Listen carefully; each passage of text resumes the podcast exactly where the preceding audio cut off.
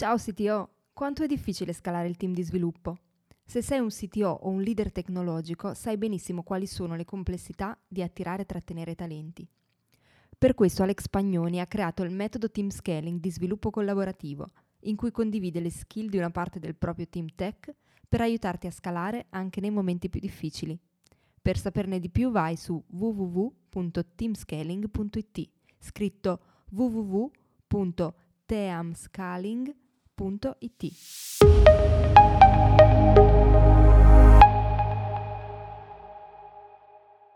La filosofia DevSecOps, se ben implementata, può portare tantissimi vantaggi in termini di sicurezza nello sviluppo software. Perché sia efficace però questa filosofia ha bisogno di un mindset ben preciso all'interno dell'azienda. Da dove partire per implementarla correttamente? E quali sono i vantaggi che porta nel lungo termine? In questo sito lunch Alex Pagnoni ne ha parlato con la community del sito Mastermind. Ospita anche Alessandro Romano, Head of IT di Banca Idexa. Buon ascolto! Buongiorno a tutti, benvenuti a questa puntata del sito lunch qua su Telegram. E, um, oggi insieme ad Alex chiacchiererà con noi Alessandro Romano, che è Head of IT di Banca Idexa e um, che ha partecipato al City Show uscito la settimana scorsa, che immagino molti di voi avrete già ascoltato. E oggi parliamo di DevSecOps come, come filosofia e come metodologia, naturalmente, che se implementata può portare molti, molti vantaggi. E in particolare vi chiederemo di condividere quelli che secondo voi sono le pratiche e i principi che portano maggior valore. Lascio la parola ad Alex. Buongiorno cari mastermind.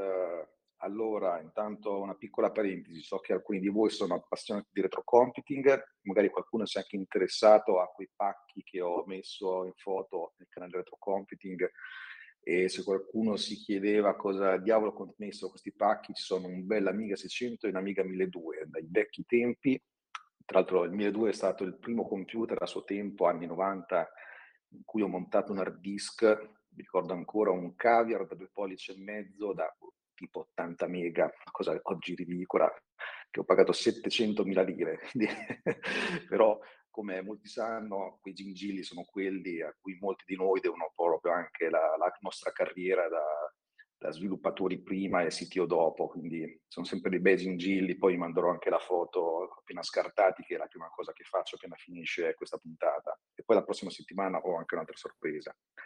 Allora, detto questo, venendo agli argomenti di oggi, DevSecOps è un bel argomento, molto molto interessante, anche perché spesso non ben compreso. E eh, proprio con Alessandro oggi andiamo a vedere alcuni elementi in termini di pratiche, principi, esperienze che eh, appunto possono generare maggior valore in azienda. Diciamo che lato business c'è anche un tema di sensibilizzazione perché spesso il budget per la cyber security aumenta sempre improvvisamente dopo il primo incidente, non prima. E quindi c'è anche un tema di come sensibilizzare il business e far comprendere i motivi per cui è importante investire fin da subito in sicurezza.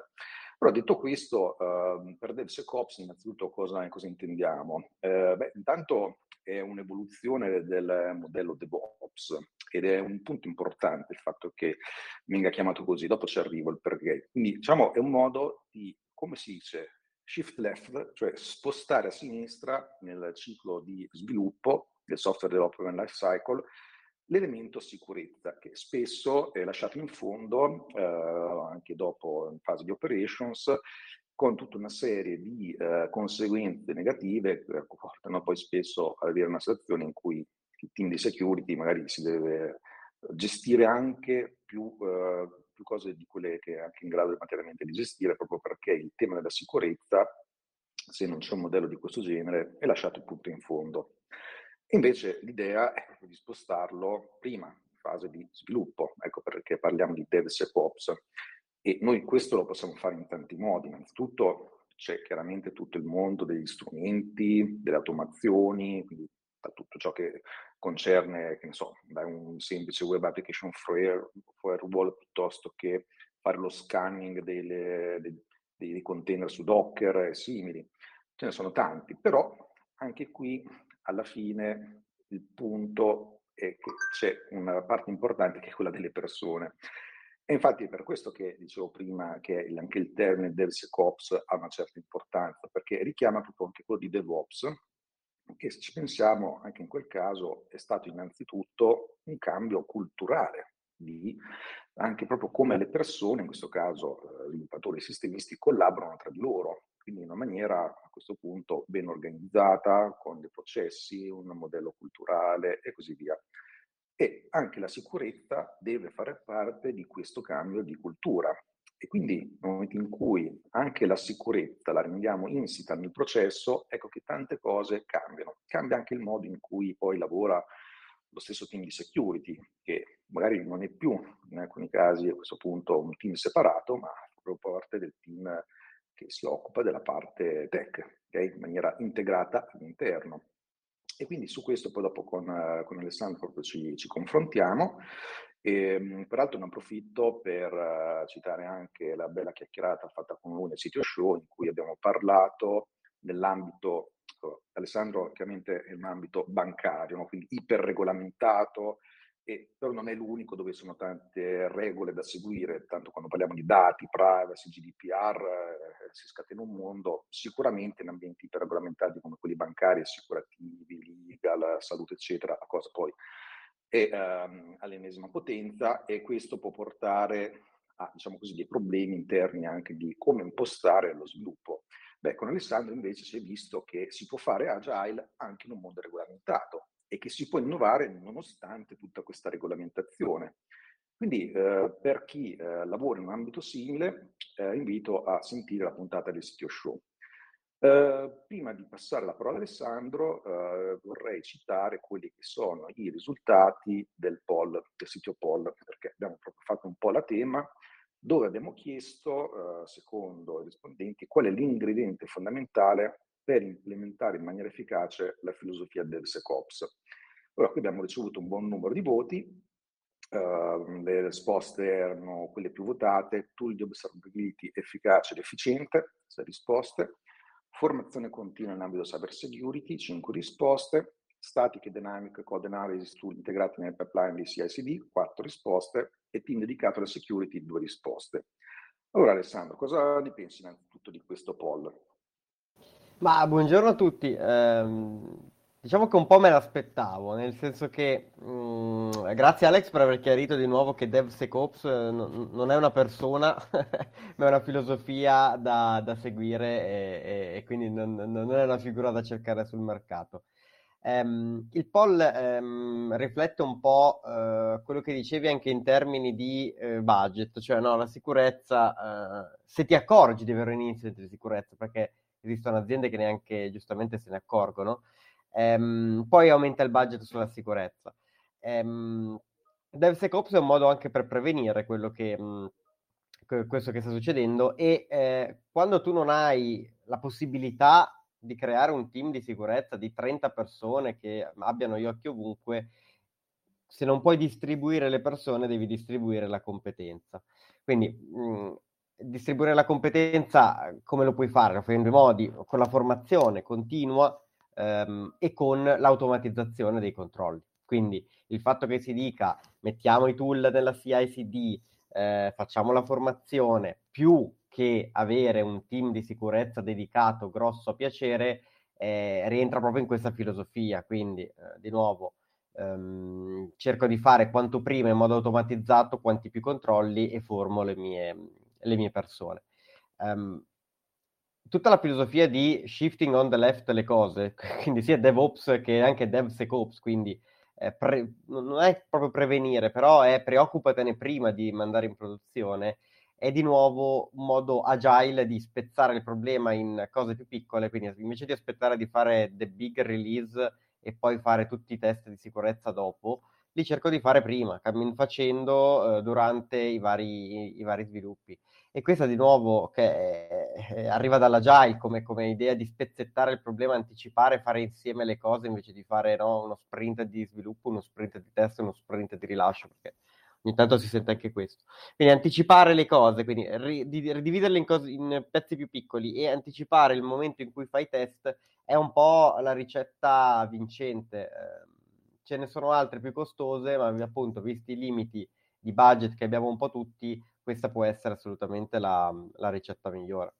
Grazie Alessandro. E c'è qualcuno che vuole portare la propria esperienza nell'ambito del SecOps o qualche idea su come introdurlo in azienda?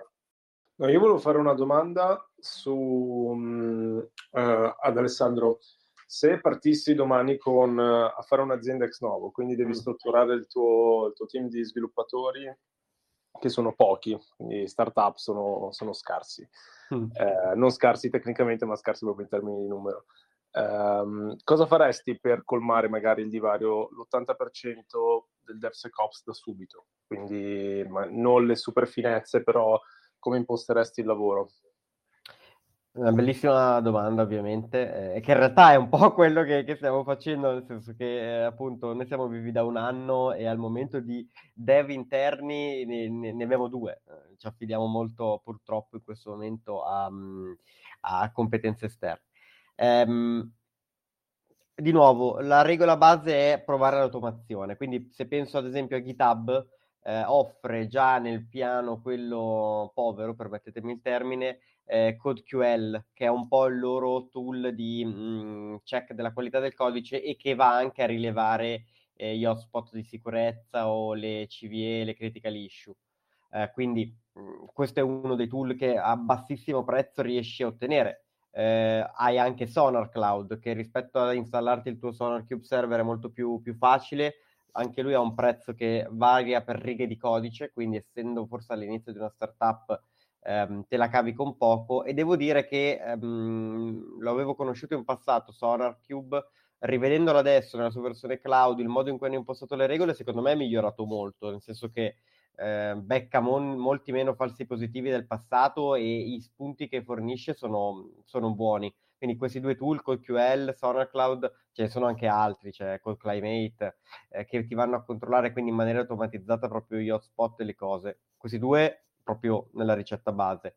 Poi in realtà mh, mm, c'è tutto un altro mondo che è quello ad esempio del controllo delle dipendenze. Ora, su progetti basati su package JSON c'è l'NPM Audit che funzionicchia, non è perfetto, se cercate in rete ci sono un po' di critiche, ma è forse di nuovo ogni tanto dare un occhio a quello che sputa fuori come ehm, problemi sulle dipendenze assolutamente.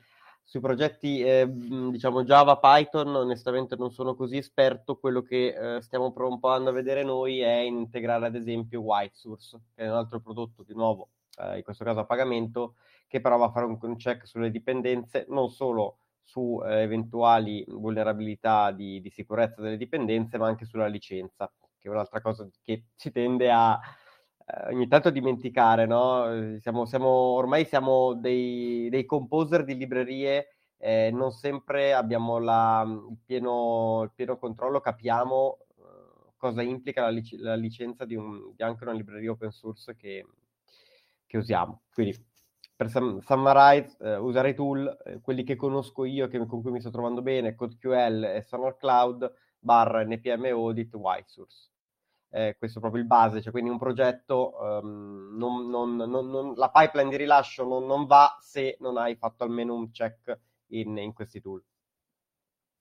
Poi ovviamente eh, startup se all'inizio la delivery è quello che conta, Ehm, quindi puoi dire il quality gate lo metto ma non vincolante, quindi lascio rilasciare, però già solo che nella pull request e SonarCloud ti commenta le righe di codice a cui stare attento, è secondo me il modo più veloce per, eh, e, più efficace per portare la sicurezza dall'inizio. Ok, chiaro. L'ultima, l'ultima cosa, eh, abbiamo parlato ovviamente di di sicurezza sulle pipeline di continuous integration ok. Mm. Invece per quanto riguarda le, le persone, cioè, nel senso io mi sono trovato uh, quando il team magari è cresciuto di, a dover rivedere gli accessi tipo alle console di, di AWS, rivederne poi permessi, fare il single sign-on, fare un po' di cose che prima non, non avevo fatto e che ha portato un po', un po' di rallentamenti in cambio d'opera, no? Mm. Eh, anche la rotazione delle chiavi per gli sviluppatori, per esempio, per fare push, se, se si usa SSH, per esempio, per, eh, per Git o cose del genere, qualcosa che contempleresti nella fase 1? Ah, forse è un po', un po overkill. Um, allora, beh, il, um, su single sign-on barra, più che single sign-on, ancora prima di tutto, eh, two-factor authentication per qualsiasi cosa, no? Um, quindi se anche non riesco a fare la login nei tool che uso con, con il mio Active Directory, il mio Google, il mio whatever, però almeno metto, se è un, un'utenza applicativa che va registrata, creata, assolutamente comunque um, two-factor authentication, multi-factor authentication. Um, per quanto riguarda poi come provare a fare, a tenere eh, razionale di ma, ma quello sviluppatore non lavora più con noi da un anno, c'ha ancora accesso al, al, tool. Questo è il single sign aiuta, nel senso che quando disattivi l'utenza principale, no, poi a cascata ovviamente ti, ti, disattiva tutti i tool, quindi te ne devi ricordare un po' in meno eh, di farlo, però mh, la ricetta che ti dice, ad esempio, la normativa, che è stretta su queste cose, la normativa bancaria ti dice la, la, politica degli accessi, chi è un utente privilegiato, chi può accedere ai log, chi non può accedere. Quello che ti dice è sei obbligato a fare delle review periodiche. Quindi, mh, mm, ad esempio, noi abbiamo proprio dei, dei momenti in cui ricontrolliamo tutto, tutte le utenze, tutte le cose. Non è efficacissimo, ovviamente, perché devi rimetterti un po' lì a mano, ricontrollare, rivedere. Eh, però ripeto, mm, qui di nuovo il modo efficace è un po' single sign on e in modo che disattivi in un punto solo e sei moderatamente tranquillo che, che è disattivato un po', un po' ovunque, dove non ce l'hai devi, devi un po' ricordarti, sono, sono, un po' carente su questa parte, ammetto eh, che, che anch'io sto ancora cercando un po' un modo più, più efficace di questo. Sui dev, ad esempio sulla rotazione delle chiavi private, SSH, eccetera, eccetera, ehm, anche su quello onestamente, eh, anzi mi dai tu uno spunto in questo caso. Um, non, non, non, non, me lo sono ancora posto questo problema, però è, è, corretto quello che dici.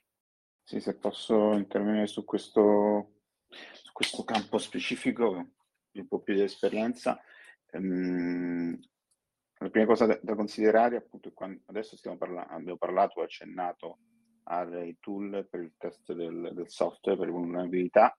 La sicurezza non parte in fase di implementazione, ma parte ancora prima in fase di progettazione. Attenzione, quindi significa anche decidere chi ha accesso al prodotto, come e come è disegnata l'architettura dal punto di vista della sicurezza. Faccio un esempio, possiamo fare tutti i test sui nostri software in automatico per capire se ha vulnerabilità, dopodiché lo sviluppatore mette il database su un IP pubblico perché ci deve accedere dal suo PC. Mm. Ok? Quindi, e qui salta tutto, cioè il software è perfetto, ma io ho aperto una vulnerabilità nell'architettura stessa, cioè ho reso pubblico un database. Queste sono cose che mi capitano mm, abbastanza spesso. Eh, faccio riferimento a Enrico, accesso dei, dei, chi, dei, dei sviluppatori, di chi deve fare manutenzione è assolutamente importante il vantaggio del SSO, un vantaggio del SSO è che ti obbliga a comunque a fare ogni volta un, un login, almeno su OBS, nel senso che eh, c'è anche il pericolo delle chiavi programmatiche, che quelle sono fisse e se uno ce l'ha poi ci accede eh, da console, cioè ci accede da, da linea di comando sempre e quindi c'è il problema di scerare quelle chiavi. Um, quello che dico è assolutamente l'MFA è, è, il minimo che si può fare per gli accessi, ma eh, definire anche un attimino appunto, anche se si è in pochi, quali sono le regole minime di, di utilizzo sia delle, delle, risorse, dei servizi, sia de, di tutto quello che si sta utilizzando all'interno del team di sviluppo, quindi eh, i vari tool, chi ha la, la, l'accesso all'amministratore, chi non ce l'ha, ovviamente ci sono dei buoni motivi per definire questo, quindi un attimino fermarsi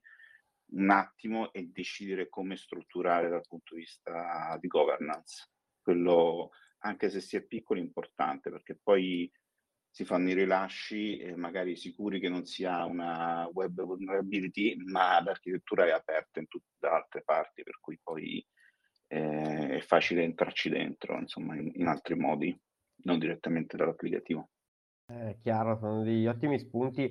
Allora, la cosa buona di, ad esempio, chi parte eh, da poco, che magari è full cloud, quindi non ha eh, pezzi e pezzi, ehm, ogni cloud ha il suo security center, eh, quindi se ad esempio il database tu lo crei come, come database manager su cloud e ad esempio non configuri il firewall la, o la parte di network, la lasci esposta in internet, al, già il giorno dopo al, al, security operation a qualcuno gli arriva la notifica che occhio c'è qualcosa di, di, di strano, no? Mi è capitato con, con una Azure Function, dovevo fare un, un, utility di prova, l'ho messa pubblica in internet e la, la mattina dopo mi ha scritto il mio security officer, mi ha detto, ho visto che hai creato questo componente senza mettere nessun waitlist IP, è tutta aperta, eh, ti torna? Sì, stavo sperimentando, non, non, fa niente. Quindi di nuovo anche qua cercare di affidarti alla, all'automazione e, e, di nuovo formazione, nel senso... Um, una cosa base, ad esempio, non si committano no, le chiavi private, i secret dentro, dentro Git. Eh, a volte dici, ma è scontato, lo, devo davvero ripeterlo, invece no, ripetita Juvent, formazione anche su queste cose, cioè proprio la base, neanche ti deve sognare che tu il tuo database lo esponi in internet perché devi per velocizzarti il, il, lo sviluppo, per velocizzarti, boh, per semplificarti delle, delle cose. Quindi di nuovo gli unici due fronti che io vedo, formazione e, e tool di controllo. Però bella la, la, tua, la tua, testimonianza. Sì, no, eh, purtroppo, allora, formazione assolutamente sì, eh, purtroppo eh, sarebbe bello avere persone che sono, diciamo, un po' esperte di tutto, no? Questo è sempre il mito che cerchiamo. Eh, sicuramente devono essere almeno coscienti di determinate cose, dopodiché se è possibile ogni tanto consultare un esperto sare- sarebbe meglio, però capisco, cioè ci vogliono dei budget per fare questo. Sì, a tal, a, a tal proposito avevo visto un talk di, di AWS appunto sulla sicurezza, poi magari lo, lo ripesco, però partivano da, da, un sito WordPress basico, quindi con eh, EC2, Balancer eh, e database, e poi gli dicevano, ok, ora mettiamo la sicurezza, praticamente a fine dell'ora di talk c'erano altri, ma penso 15 servizi che facevano qualsiasi cosa su, di sicurezza su, appunto, sul sito. Quindi anche lì poi, oltre alla formazione e, e agli, a, agli, esperti, al budget, serve pure tempo, che quello poi è una cosa che, che non, non, si può comprare. Perché effettivamente o parti da zero con, con veramente gente super formata o se no devi andare a iterare finché non migliori poi la sicurezza sempre di più. Poi su progetti eh, esistenti, quindi con un debito tecnico magari è ancora più, ancora più difficile. Quello è vero, però attenzione che su alcune impostazioni di base ci sono le best practices che già hanno definito tutto, ad esempio io, io lavoro su AWS, soprattutto lo sai Enrico, ehm, se tu devi finire, devi finire la tua VPC ci sono già delle, dei CloudFormation pronti o dei Terraform pronti, con tutte le best practices implementate, tu non è che ci devi perdere tempo, cioè ti servono più o meno delle sub per mettere il tuo applicativo, più o meno delle cose, probabilmente ce le hai già pronte. L'attivazione di CrowdTrail, ad esempio, te, te la consiglio al volo, visto che stai parlando di quello, attivala, così perlomeno eh, anche l'auditing è importante, cioè capire sì, cosa sì, sta sì. succedendo. Eh, sì, sono cose che in realtà non, non, credo che prendano molto tempo, cioè attivare CloudTrail è un momento, utilizzare una, invece di disegnarti la tua VPC, utilizzarne una già disegnata e testata, anche questo ne trovi, cioè, in realtà mh, su queste cose, su altre invece richiede più tempo, si sono d'accordo. Sì, quello che vedo carente effettivamente è poi l'unione appunto del SEC e del DevOps, no? perché ok, ci sono, sempre ri- rimanendo sul discorso AWS, ci sono i template pronti, però poi dovresti metterteli per fare tutto come si deve in un CloudFormation o in qualsiasi cosa, comunque dovresti portarlo in una CICD e poi quella CICD deve essere gestita da un, da un developer che ha delle chiavi di sicurezza che può fare cose no. E anche lì poi noi cerchiamo di limitare l'accesso alla console e read anche in produzione, però se ti serve fare una roba vedere dei log e tutto, hai un accesso, un accesso che anche lì per velocità si mette più o meno una, una a tutto, però in teoria non dovrebbe essere così sull'applicativo, quindi esempio istanza C2 dovreste avere per quello sviluppatore solo magari il permesso di pullarsi il log da distanza, per esempio. E invece per motivi appunto pratici tutto e che non c'è una supervisione generale Ehm, sul, sulla sicurezza appunto di queste minime cose che poi sono quelle che fanno la differenza, perché poi quando, non so se voi avete mai fatto processi di well architected su, su Amazon, quindi a rispettare well architected framework, su alcune cose effettivamente dici, ah, ma caspita, qua mi serve un mese per, per tirare su sta roba. Quindi io personalmente quello che ho notato appunto, appunto il tempo per fare alcune cose che dovrebbero essere fatte, che però poi se ci devi mettere la testa, toglierti dal, dallo sviluppo del business e pensare solo a quello, è un altro lavoro, cioè fondamentalmente è, è un altro lavoro. Sì, però ti, ti, rispondo una cosa, attenzione ai framework, perché tutti i framework hanno il concetto di tailoring, cioè te lo devi adattare poi, eh? cioè devi considerare quali sono i rischi, devi fare una, um, un risk assessment, cioè è inutile super blindare un'applicazione che fo- fondamentalmente se ha una, una vulnerabilità magari non, non, comporta particolari danni. Cioè, mm, quindi attenzione, sì, tutte le best practices, ma devono essere proporzionate al rischio, no? No, veramente rischi di mettere, cioè metti su un carro armato per poi fare, devi abbattere un, so, un, un alberello, no? Eh, per abbattere l'isola delle rose, dici. Se noi usiamo la metafora mi accendo una sigaretta con lanciafiamme. Esatto, poi in, ban- in, ambito bancario, cioè lì magari le, le policy sono strette uguali per tutti, quindi non hai flessibilità. Però se sei una startup, cioè valuta, io ho visto prodotti dove alla fine, ma co- se c'era un, eventualmente un, cioè se, se, una fuga di dati, mettiamo, no? Cioè, un, che, co- che, tipo di dati sono? Ma sono dati magari che non hanno nessuna importanza. Eh, lì magari sei un po' più flessibile. Cioè, un altro discorso se stai lavorando con dati personali o addirittura sensibili, o addirittura metti un rischio finanziario su, su, su dei dati che possono sfuggire. No, capisco che poi coniugare la developer experience, la velocità di fare le cose con la sicurezza dall'inizio, eh, avete ragione, è complicato. È sempre lì però, mh, mm, per velocità ho dato i permessi di write al cluster Kubernetes di prod uh, al mio dev perché doveva entrare, smarmellare, considerate il termine di Boris, smarmellare il deployment eh, a fuoco eh, e poi il giorno dopo però non c'erano più deployment in produzione perché, perché aveva sbagliato. E, mm, oppure stessa cosa accessi di write al database perché doveva smartellare dei dati per far andare avanti il cliente perché c'era un bug software che non abbiamo il tempo di risolvere smarmella oggi, smarmella domani, domani ha fatto la drop del database, ah non c'era neanche il backup, eh cavoli, sono andato più veloce però mi sono fidato e poi cap- capita l'inguacchio, eh, purtroppo è sempre no, il trade-off rischio-beneficio, quindi eh, io sono convinto che appunto hai, hai, quanto più bisogno di dare permessi mh, lascivi, diciamo, quindi permessi, permessi permissivi di write nei vari, nei vari tool e cose, quanto più a livello di tooling, ad esempio tu di monitoring, observability, o mh, non hai ancora una, una strada sicura.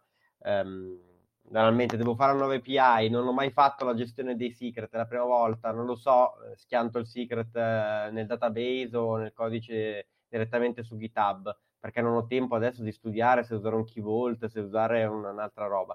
Una volta che però lo hai fatto uno o due volte, alla, volta dopo hai già la ricetta, cioè non ti devi neanche mettere a pensare. Quindi è un problema ancora di più che incontrano chi eh, nelle startup magari si trova a fare per la prima volta quella cosa. Sì, volevo aggiungere però, eh, da quello che hai detto Alessandro, no? quando mi dici dove il programmatore accesso al mio cluster Kubernetes in produzione, io non mi preoccuperei tanto di quello, cioè se tu sai che quella persona deve accedere con determinati privilegi a un ambiente di produzione, io sinceramente non mi preoccupo di quello, mi preoccupo del fatto che una persona che io non so sta accedendo a, a quindi un programmatore che non dovrebbe accedere sta accedendo all'ambiente di produzione. Poi gli errori, cioè, possiamo prendere anche uno di operation, cioè nel senso può commettere gli errori in produzione, no? Cioè, mm, questo purtroppo, purtroppo succede, cioè, se non è automatizzato magari eh, devi intervenire manualmente, eh, siamo persone, gli errori si possono fare. La preoccupazione è che quel programmatore a cui hai dato gli accessi poi non gli servono più ma gli rimangono, ecco, quello potrebbe essere un problema. Sì, infatti, infatti anche se, cioè, nella mia esperienza pochissima, eh, magari eh, rispetto ad altri, però i danni li abbiamo sempre fatti noi con le nostre mani, quindi mi preoccupo, come dice Alessandro, sì, dello sviluppatore che magari ha i permessi, poi gli rimangono, sono attaccati a, a uno user che, che, gira magari nei sistemi e magari trovi sta chiave, la provi per fare delle cose perché ti serve l'accesso a quel servizio e tiri giù, e tiri giù cose. Quindi um, io in linea generale poi non riesco ad applicarlo a tutto perché appunto, come dicevo prima, ci sono cose che, in cui è più facile applicarle, cose in cui è meno facile. Tendo di ragionare un po' come ragiona AWS con, uh, con la User Access Management, cioè uh, di default permesso a nessuno, si granta se, se ne ha bisogno.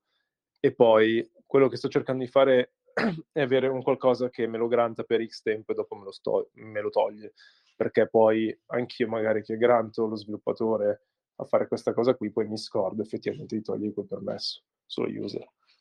Quindi poi alla fine non è tanto la chiave, perché se la chiave è privata e, e pubblica poi non hanno permesso di fare niente, non ha, non ha senso. Il problema è proprio i permessi che quella chiave si tira dietro.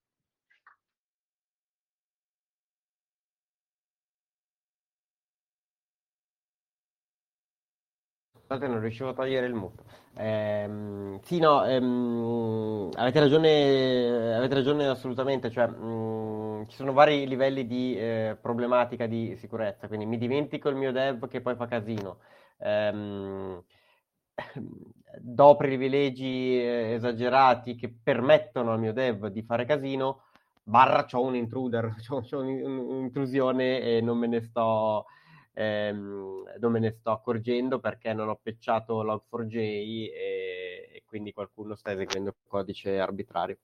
Eh, sono tutti proprio livelli di, di, di, di sicurezza mh, diversi e ovviamente eh, il, il, mantra è eh, eh, su quello che ho controllo dovrei, dovrei, cercare di essere super efficace efficiente eh, perché poi sull'esterno no, Ormai, ormai tutte le, le, società di cyber security usano il mantra non è un tema di quando, è un tema, non è un tema di se verrai bucato, è un tema di quando, no? quindi giocano tutti su, su, questo panico, ma io non credo che sia troppo falsa questa, questa frase, perché lo stiamo vedendo, eh, lascia stare Log4j che eh, alla fine è una libreria open source mantenuta da due poveri disgraziati, ma anche su, mh, sui big player cloud, eh, cioè la velocità a cui vanno avanti ehm, le, le, botnet, gli hacker a cercare le cose, eh, a volte li, li, li, prende di sorpresa anche a loro.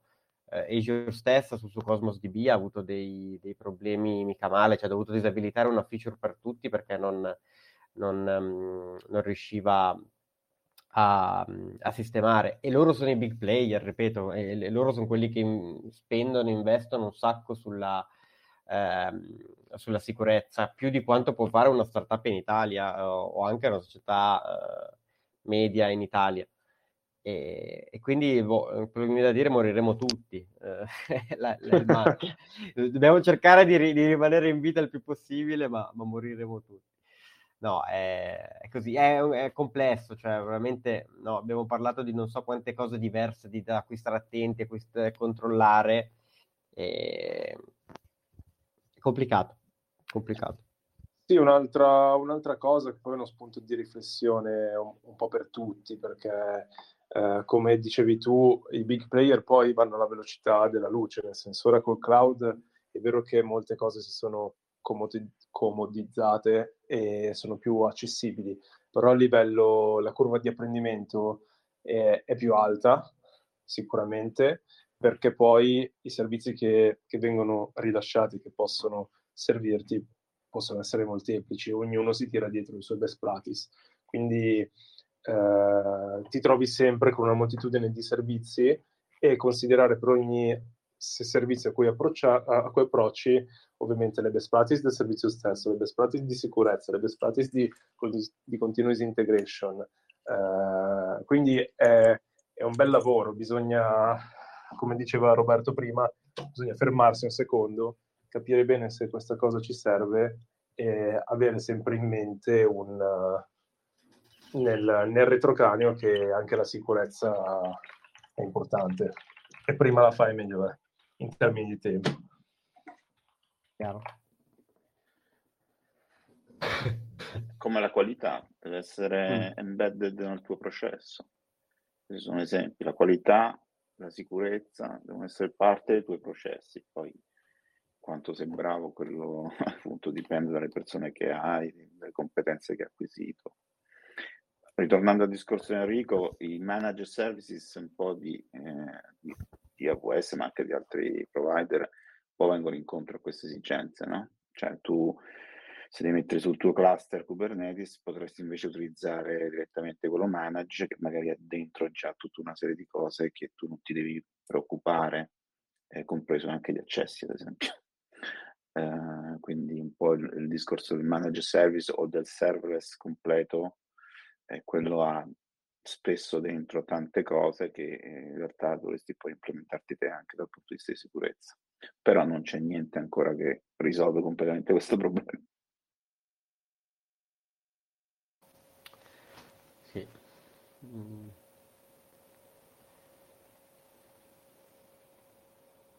Cioè, non- onestamente in questo momento, mh, vabbè, non, non mi sto, mh, non sono aggiornatissimo sui, sui recenti trend, però eh, non ho ancora capito se tutte le buzzword eh, che ci stiamo portando dietro, quindi le provo a citare, machine learning, blockchain, tutte queste buzzword, se in qualche modo poi possano trovare invece delle implicazioni che aiutino, ad esempio, questa parte qui no, di, di, di cyber security, cioè se sta per arrivare the next big uh, revolution uh, grazie magari a delle tecnologie che prima non c'erano e che quindi ci possono aiutare. Cioè, oggi eh, non so se conoscete il concetto di SOC, cioè Security Operation Center, uh, sono ancora persone che guardano eventi, eh? cioè tantissimo. Sì, c'è il machine learning, sì, c'è chi identifica i pattern, ma uh, i Security Operation Center, eh, ragazzi, sono persone che guardano schermi eh, ancora oggi. Eh, qui stiamo parlando ovviamente no, di comportamenti anonimi e anomali o, o cioè non, non, parlo dell'operation che riavvia i server la notte perché c'è un picco di traffico, parlo proprio di veramente persone che controllano eventi che gli fanno presumere se c'è un attacco in corso o, o meno. E ripeto, nel 2022 ormai eh, ancora una del, delle tecniche più usate è persone, persone davanti allo schermo a guardare eventi. Eh, quindi è evidente che c'è ampio margine di, di automatizzare, di migliorare un sacco di cose su quest'ambito qui. Io ancora non, ho, non vedo però all'orizzonte la bacchetta magica.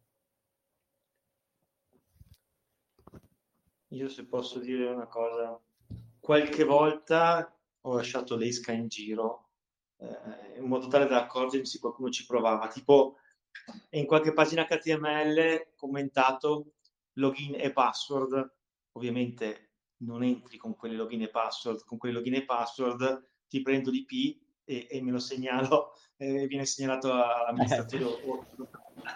Hai fatto un honeypot con una pagina HTML, quindi per vedere che ci, che ci provava e, e, dopo... Eh, sì, sì, beh, eh, esatto, così intanto se qualcuno ci prova, perché se ci prova partirà da lì, no? Quindi gli, gli prendo l'IP, gli prendo la posizione, gli, gli faccio vedere anche, guarda, ti ho beccato, magari non si spaventa, però lo so io e lo sa lui. Gli chiedi un riscatto in Bitcoin. No, beh, il portafoglio è... sul tavolo, lo prende. Quando lo apri suona la sirena e, e, ti fa la fotografia che sei stato tu che hai provato a prendere il portafoglio. No, Devi è... vedere che la password era in via e gli davi proprio la via così nella casella postale in via così lo beccavi proprio. Eh, queste sono tecniche assolutamente, cioè questo è l'honeypot, eh, metti, metti un'esca, vedi chi viene, chi viene gli blocchi tutti gli IP, tutte le cose. Eh, non lo, con l'HTML onestamente non ci avevo mai pensato, in effetti però ha senso, proprio nelle pagine di login, eh, eh, tanto si parte da lì, no, io vedo un po' ogni tanto, appunto noi con Azure ci abbiamo, ci questa cosa, la, la, la, la prevention in automatico sul firewall e così, eh, moltissimo, cercano di, di, di, chiamare ad esempio tutte le URL di WordPress che sanno essere mh, mm, con, con, con, dei problemi, cioè non, non, noi, noi, non usiamo WordPress, non, non, lo sanno, nel dubbio le botnet te le provano a fare quell'8 milioni di chiamate su, sui tuoi path impostando i path più comuni WordPress. quelli lì, la cosa buona è che lì, lì, un po' si tradiscono da soli, nel senso che ovviamente li blocchi. Li blocchi come? Eh, ancora oggi tanto blocchi per IP, però se parliamo di botnet eh, da Est Europa o eh, Est Asia, eh, non, non, è che lì è come un po' tappare, è come togliere l'acqua con un secchio dal mare. Quindi li limiti un minimo, ma se vogliono trovano altre 8.000 strade per, eh, per attaccare. C'è anche qualche azienda, c'è un mio amico che c'è un'azienda che fanno questo servizio qua e lo fa per tante aziende, fa, eh, come si dice, Pro, prova, fa, fa il ruolo di, di, quello che prova ad accedere. Scusate, mi sfugge la terminologia adesso. Il white hacker, insomma, prova... Penetration esatto. test. Prova a penetrare. Fa lui penetration test e, e, e avendo visibilità su, su, su, su varie tecniche e su vari siti eh, insomma, ha, ha, un set di test molto esteso. È un servizio che non costa neanche tanto, volendo. Ma sì, eh, ti dico, io mh, ad esempio nella mia precedente esperienza ehm, non ricordo che ad esempio a un rilascio di un prodotto nuovo eh, facessimo dei, eh, quelli si chiamano VAPT, cioè Vulnerability Assessment Penetration Test. Qui in ambito bancario, mh, diciamo, mh, devi, sei obbligato a farli regolarmente. Quindi noi proprio dobbiamo, dobbiamo riservare un budget per queste cose e, e, e, li fai fare ovviamente anche a una società esterna, nel senso che se, se ti appoggi alla società X per fare il prodotto, perché non hai tutto l'hiring interno, vabbè, poi non puoi far fare alla società X i VAPT, li fai fare alla una società terza no? per l'imparzialità e, e, e tutto e, e appunto noi, noi, come cioè il CDA non approva se non c'è stata l'evidenza che lei fatti hai fatto le, le, correzioni. E di nuovo, quelli aiutano, no? Eh, DevSecOps invece significa cerca di automatizzarli quanto di più possibile, dove possibile, questi VAPT e falli, falli man, man mano che, che, che sviluppi. No, sempre un tema di farlo faccio dopo, uh, Big Bang, o lo, cerco di farlo quanto più possibile durante ehm, per, per uh, rimpicciolire lo scope, e, eccetera, eccetera. Noi, io proprio sto cercando una figura, tra l'altro, di, di lo chiamo QA engineer, no? che ci possa aiutare con un po' tutti i formati di, di test, penso anche ai test di carico, load, performance, eccetera, eccetera, ma eh, anche lì veramente c'è ancora tanto un bel mondo da esplorare. C'è ad esempio il concetto di no, eh, i, i, static analysis tool come SonarCloud, con, con QL, i SAST no, li chiamano. Poi esiste il corrispettivo uh, DAST, quindi Dynamic mh, mm, Analysis Tool, come ad esempio uh, c'è OWASP Zap, che è un prodotto.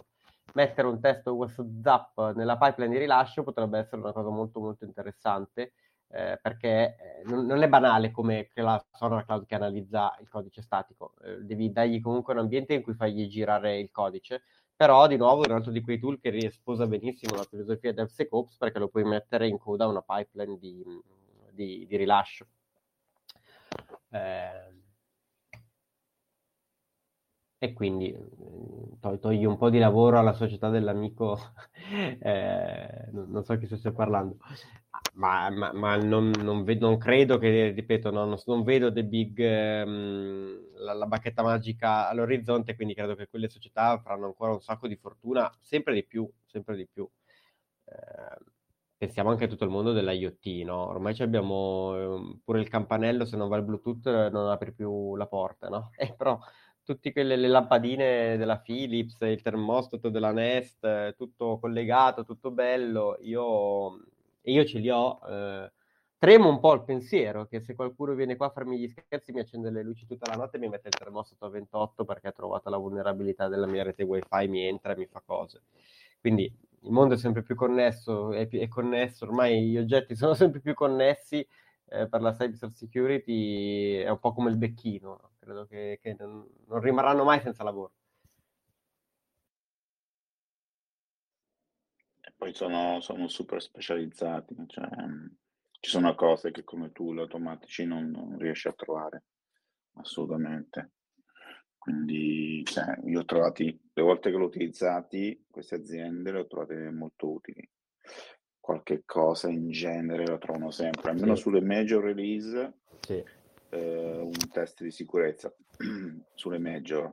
Eh, e poi cercare di fare un po' in casa, come dicevi, sulle minor, quindi mm. piccole, poi se sei in continuous delivery, vabbè, questo è un altro discorso, però quando ci sono cambiamenti, allora se, se reputi che ci sia stato un cambiamento di un certo livello, eh, in teoria dovresti rivolgerti a loro perché appunto fanno molto di più che lanciare dei tool automatici molto spesso eh capiscono il contesto, cioè quello, la cosa che non capiscono sì. i tool automatici è assolutamente il contesto. Quindi, di nuovo, la filosofia secondo me è, aiuta veramente tanto, però poi ancora oggi c'è il bisogno assolutamente di queste società che, che, che hanno un altro tipo di approccio al testing. Una roba che non riesce a automatizzare è, è, è il social engineering, cioè quando in realtà non sfrutti tanto la debolezza del sistema quanto una debolezza umana perché qualcuno riesce a ingannarlo e a farti dare le, le, le password, no? Quello come lo, lo, lo, lo limiti. Eh, con i, test automatici no, eh, assolutamente no. Quindi mh, eh, ricordo che erano usciti anche in passato anche su, ad esempio, cioè che aveva usato come vulnerabilità per Apple il servizio clienti di Apple, cioè tramite le domande segrete erano riusciti a fingersi un'altra persona e a recuperare, ad esempio, le credenziali di, di, di una persona, quindi hanno fatto social engineering, hanno capito quella persona quando era nata, che, che squadra tifava e chiamando al telefono il servizio clienti Apple sono riusciti a farsi recuperare le, le, le credenziali fingendosi quella, quella persona, no? Quindi tutta questa componente umana, se guardate la, la serie TV di Mr. Robot, no? dice sempre, se c'è, se c'è, un umano nel sistema è la, è la debolezza da cui partire. Ah, vabbè, un, un, esperto di sicurezza, appunto, questo mio amico che ha una società di, di sicurezza informatica, mi ha sempre detto che comunque se tutto è legato a alcune persone, bisogna ricordarsi che le persone tra l'altro sono, le puoi corrompere, cioè non c'è bisogno di tecniche sofisticate, è molto semplice, le corrompi se veramente... Eh, quasi sempre qualcuno da corrompere lo trovi, insomma. Adesso.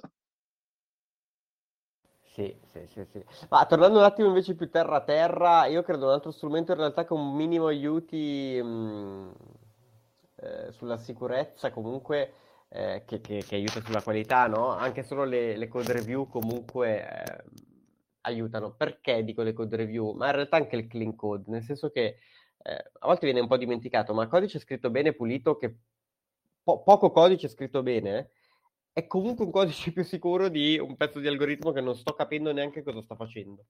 No? Quindi, cioè, ripeto, è una goccia nel mare, però anche quello è, cioè, è di nuovo cultura che deve, che deve passare, filosofia. No? Se io scrivo meno codice, è più chiaro, è bello, è parlante, è più, è, è più sicuro, tra virgolette, di un algoritmo che magari mi stanno attaccando e su quel particolare algoritmo io non sto capendo cosa sta facendo perché i nomi delle variabili sono tutti scritti a casa, non si capisce cosa c'è scritto.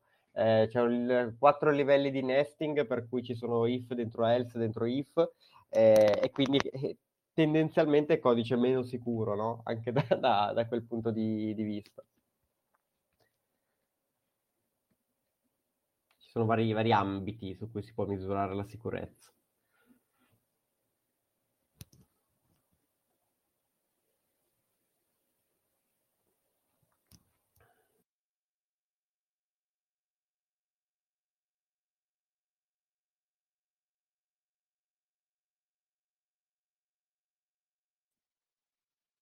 Grazie mille Alessandro grazie mille a tutti che avete partecipato e avete condiviso domande o anche riflessioni, esperienze dirette sul, sull'argomento.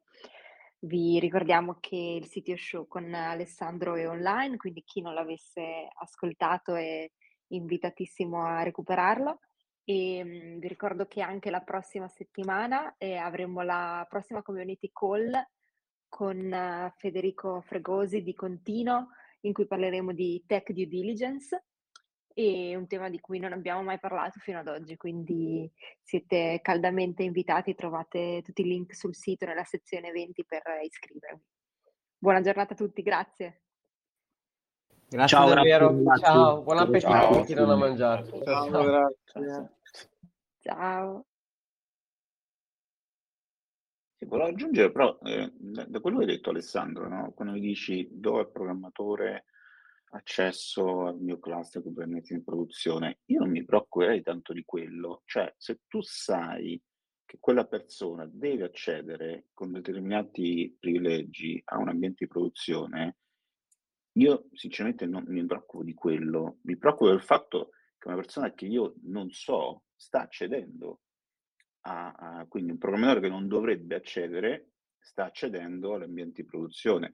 Poi gli errori, cioè, possiamo prendere anche uno di operation, eh, cioè nel senso può commettere di errori in produzione, no? Cioè, mh, questo purtroppo, purtroppo succede, cioè, se non è automatizzato magari eh, devi intervenire manualmente, eh, siamo persone, gli errori si possono fare. La preoccupazione è che quel programmatore a cui hai dato gli accessi poi non gli servono più ma gli rimangono, ecco, quello potrebbe essere un problema. Sì, infatti, infatti anche se, cioè, nella mia esperienza pochissima, eh, magari eh, rispetto ad altri, però i danni li abbiamo sempre fatti noi con le nostre mani, quindi mi preoccupo, come dice Alessandro, sì, dello sviluppatore che magari ha i permessi, poi gli rimangono, sono attaccati a, a uno user che, che, gira magari nei sistemi e magari trovi sta chiave, la provi per fare delle cose perché ti serve l'accesso a quel servizio e tiri giù, e tiri giù cose. Quindi um, io in linea generale poi non riesco ad applicarlo a tutto perché appunto, come dicevo prima, ci sono cose che, in cui è più facile applicarle, cose cui è meno facile, tendo di ragionare un po' come ragiona AWS con, con la User Access Management, cioè uh, di default permesso a nessuno, si granta se, se ne ha bisogno. E poi quello che sto cercando di fare è avere un qualcosa che me lo granta per X tempo e dopo me lo, sto, me lo toglie, perché poi anch'io magari che granto lo sviluppatore a fare questa cosa qui, poi mi scordo effettivamente di togliere quel permesso solo user. Quindi poi alla fine non è tanto la chiave, perché se la chiave privata e, e pubblica poi non hanno permesso di fare niente, non ha, non ha senso. Il problema è proprio i permessi che quella chiave si tira dietro. Sì, no, ehm, avete ragione, avete ragione assolutamente, cioè, mh, ci sono vari livelli di eh, problematica di sicurezza, quindi mi dimentico il mio dev che poi fa casino. Ehm, do privilegi eh, esagerati che permettono al mio dev di fare casino, barra c'ho un intruder, c'ho un'intrusione e non me ne sto... Ehm, non me ne sto accorgendo perché non ho pecciato log4j e, e quindi qualcuno sta eseguendo codice arbitrario. Eh, sono tutti proprio livelli di, di, di, di sicurezza mh, diversi e ovviamente eh, il, mm, il, mantra è eh, eh, su quello che ho controllo dovrei, dovrei, cercare di essere super efficace efficiente eh, perché poi sull'esterno no.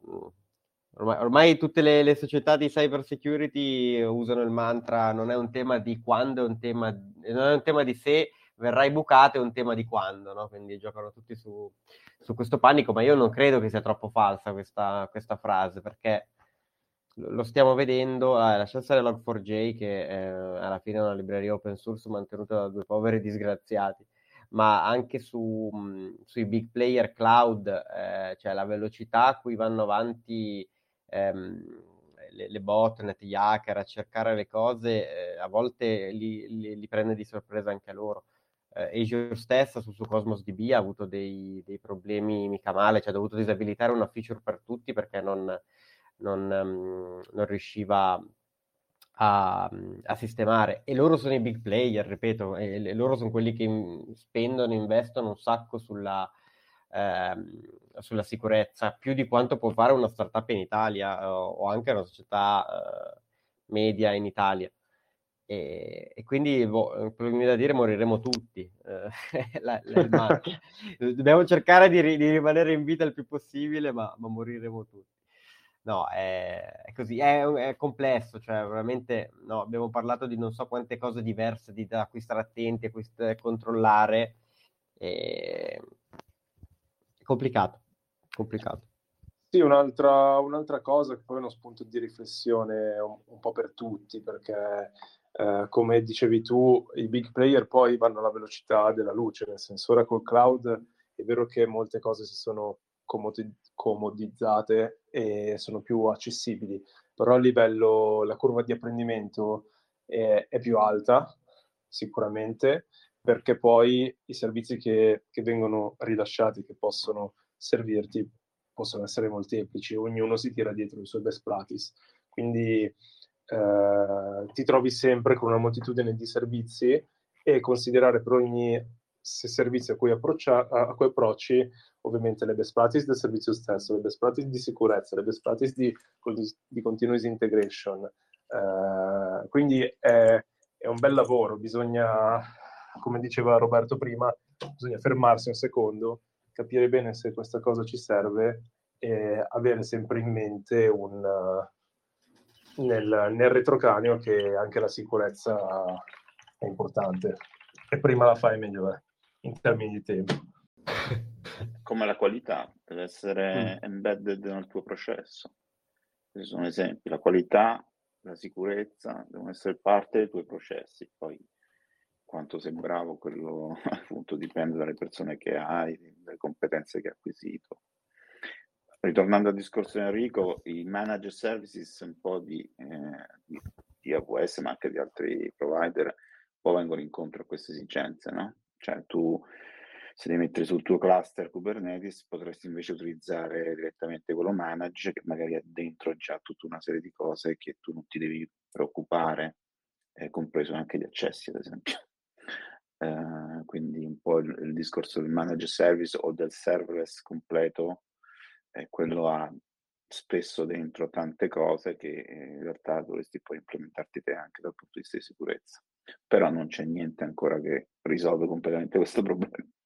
Cioè, non, onestamente in questo momento mm, vabbè, non, non, mi sto... Mm, non sono aggiornatissimo sui, sui recenti trend, però eh, non ho ancora capito se tutte le buzzword eh, che ci stiamo portando dietro, quindi le provo a citare, machine learning, blockchain, tutte queste buzzword, se in qualche modo poi possano trovare invece delle implicazioni che aiutino ad esempio questa parte qui no, di, di, di cyber security, cioè se sta per arrivare the next big uh, revolution uh, grazie magari a delle tecnologie che prima non c'erano e che quindi ci possono aiutare. Cioè, oggi eh, non so se conoscete il concetto di SOC, cioè Security Operation Center, mm, sono ancora persone che guardano eventi, eh? cioè tantissimo.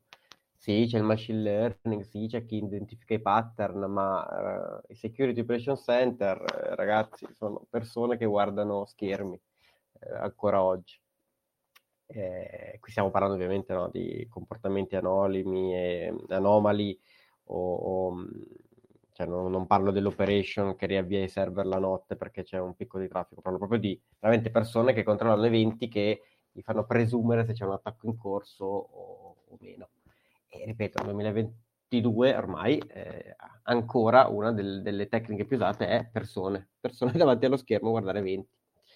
Eh, quindi è evidente che c'è ampio margine di, di automatizzare, di migliorare un sacco di cose su quest'ambito qui io ancora non, ho, non vedo però all'orizzonte la bacchetta magica. Io se posso dire una cosa, qualche volta ho lasciato l'esca in giro eh, in modo tale da accorgermi se qualcuno ci provava, tipo in qualche pagina HTML commentato login e password, ovviamente non entri con quelle login e password, con quelle login e password ti prendo l'IP e, e me lo segnalo e viene segnalato all'amministratore. Hai fatto un honeypot con una pagina HTML, quindi per vedere che ci, che ci provava e, e dopo... Eh, sì, sì, beh, eh, esatto, così intanto se qualcuno ci prova, perché se ci prova partirà da lì, no? Quindi gli, gli prendo gli prendo la posizione, gli, gli, faccio vedere anche, guarda, ti ho beccato. Magari non si spaventa, però lo so io e lo sa lui. Gli chiedi un riscatto in Bitcoin. E no, beh, lasciare il portafoglio è... sul tavolo, lo prende. Quando lo apri suona la sirena e, e, ti fa la fotografia che sei stato tu che hai provato a prendere il portafoglio. No, Devi è... vedere che la password era in via e gli davi proprio la via così nella casella postale in via così lo beccavi proprio. Eh, queste sono tecniche assolutamente, cioè questo è l'honeypot, eh, metti, metti un'esca, vedi chi viene, chi viene gli blocchi tutti gli IP, tutte le cose. Eh, non, okay, con l'HTML onestamente non ci avevo mai pensato, in effetti però ha senso, questo delle pagine di login, eh, eh, tanto si parte da lì, no, io vedo un po' ogni tanto, appunto noi con Azure abbiamo, abbiamo detto questa cosa, la, la, la, la, prevention in automatico sul firewall e così, eh, moltissimo cercano di, di, di, chiamare ad esempio tutte le URL di WordPress che sanno essere mh, con, con, con, dei problemi, cioè non, non, noi, noi, non usiamo WordPress, non, non lo sanno, nel dubbio le botnet te le provano a fare quell'8 milioni di chiamate su, sui tuoi path impostando i path più comuni WordPress quelli lì la cosa buona è che lì, lì, un po' si tradiscono da soli, nel senso che ovviamente li blocchi. Li blocchi come? Eh, ancora oggi tanto blocchi per IP, però se parliamo di botnet eh, da Est Europa o eh, Est Asia, eh, non, non, è che lì è come un po' tappare, come togliere l'acqua con un secchio dal mare. Quindi li limiti un minimo, ma se vogliono trovano altre 8.000 strade per, per attaccarti. C'è anche qualche azienda, c'è un mio amico che c'è un'azienda che fa questo servizio qua e lo fa per tante aziende, fa, eh, come si dice, Pro, prova, fa, fa il ruolo di, di, quello che prova ad accedere. Scusate, mi sfugge la terminologia adesso. Il white hacker, insomma, prova... Penetration esatto. test. Prova a penetrare. Fa lui il penetration test e, e, e avendo visibilità su, su, su, su varie tecniche e su vari siti eh, insomma, ha, ha, un set di test molto esteso. È un servizio che non costa neanche tanto, volendo. Ma sì, eh, ti dico, io mh, ad esempio nella mia precedente esperienza ehm, non ricordo che ad esempio a un rilascio di un prodotto nuovo eh, facessimo dei, eh, quelli si chiamano VAPT, cioè Vulnerability Assessment Penetration Test. Qui in ambito bancario, mh, diciamo, mh, li devi, sei obbligato a farli regolarmente. Quindi noi proprio dobbiamo, dobbiamo riservare un budget per queste cose e, e, e, li fai fare ovviamente anche a una società esterna, nel senso che se, se ti appoggi alla società X per fare il prodotto, perché non hai tutto l'hiring interno, vabbè, poi non puoi far fare alla società X i VAPT, li fai fare alla, una società terza no? per l'imparzialità e, e, e tutto. E, e appunto noi, noi, come cioè il CDA non approva se non c'è stata l'evidenza che li hai fatti hai fatto le, le, correzioni. E di nuovo, quelli aiutano, no? Eh, DevSecOps invece significa cerca di automatizzarli quanto di più possibile, dove possibile, questi VAPT e falli, falli man, man mano che, che, che sviluppi. No, sempre un tema di farlo faccio dopo uh, Big Bang o lo, cerco di farlo quanto più possibile durante ehm, eh, per, per uh, rimpicciolire lo scope, e, eccetera, eccetera. Noi, io proprio sto cercando una figura, tra l'altro, di, di lo chiamo QA engineer, no? che ci possa aiutare con un po' tutti i formati di, di test, penso anche ai test di carico, load, performance, eccetera, eccetera, ma eh, anche lì veramente c'è ancora tanto un bel mondo da esplorare. C'è ad esempio il concetto di no, i, i static analysis tool come SonarCloud, col, col QL, i SAST, no? li chiamano, poi esiste il corrispettivo uh, DAST, quindi Dynamic mh, mm, Analysis Tool, come ad esempio uh, c'è OWASP Zap, che è un prodotto. Mettere un test OWASP Zap nella pipeline di rilascio potrebbe essere una cosa molto molto interessante, eh, perché eh, non, non, è banale come la Sonar Cloud che analizza il codice statico, eh, devi dargli comunque un ambiente in cui fagli girare il codice, però di nuovo è un altro di quei tool che sposa benissimo la filosofia DevSecOps perché lo puoi mettere in coda una pipeline di, di, di rilascio. Eh, e quindi mm, togli un po' di lavoro alla società dell'amico, eh, non, so chi stia parlando, ma, ma, ma non, non, vedo, non, credo che, ripeto, no, non, vedo The Big, ehm, la, la, bacchetta magica all'orizzonte, quindi credo che quelle società faranno ancora un sacco di fortuna, sempre di più, sempre di più. Eh, pensiamo anche a tutto il mondo dell'IoT, no? Ormai abbiamo eh, pure il campanello, se non va il Bluetooth non apre più la porta, no? Eh, però tutte quelle le lampadine della Philips, il termostato della Nest, tutto collegato, tutto bello, io, io ce li ho. Eh, tremo un po' il pensiero che se qualcuno viene qua a farmi gli scherzi, mi accende le luci tutta la notte e mi mette il termostato a 28 perché ha trovato la vulnerabilità della mia rete wifi, mi entra e mi fa cose. Quindi il mondo è sempre più connesso, è, è connesso, ormai gli oggetti sono sempre più connessi eh, per la cyber security, è un po' come il becchino credo che, che non, non, rimarranno mai senza lavoro. E poi sono, sono super specializzati, cioè, ci sono cose che come tool automatici non, non riesci a trovare assolutamente. Quindi cioè, io ho trovati, le volte che l'ho utilizzati, queste aziende le ho trovate molto utili. Qualche cosa in genere lo trovano sempre, almeno Sì. sulle major release, Sì. eh, un test di sicurezza sulle major eh, e poi cercare di fare un po' in casa, come dicevi, sulle minor, quindi Mm. piccole.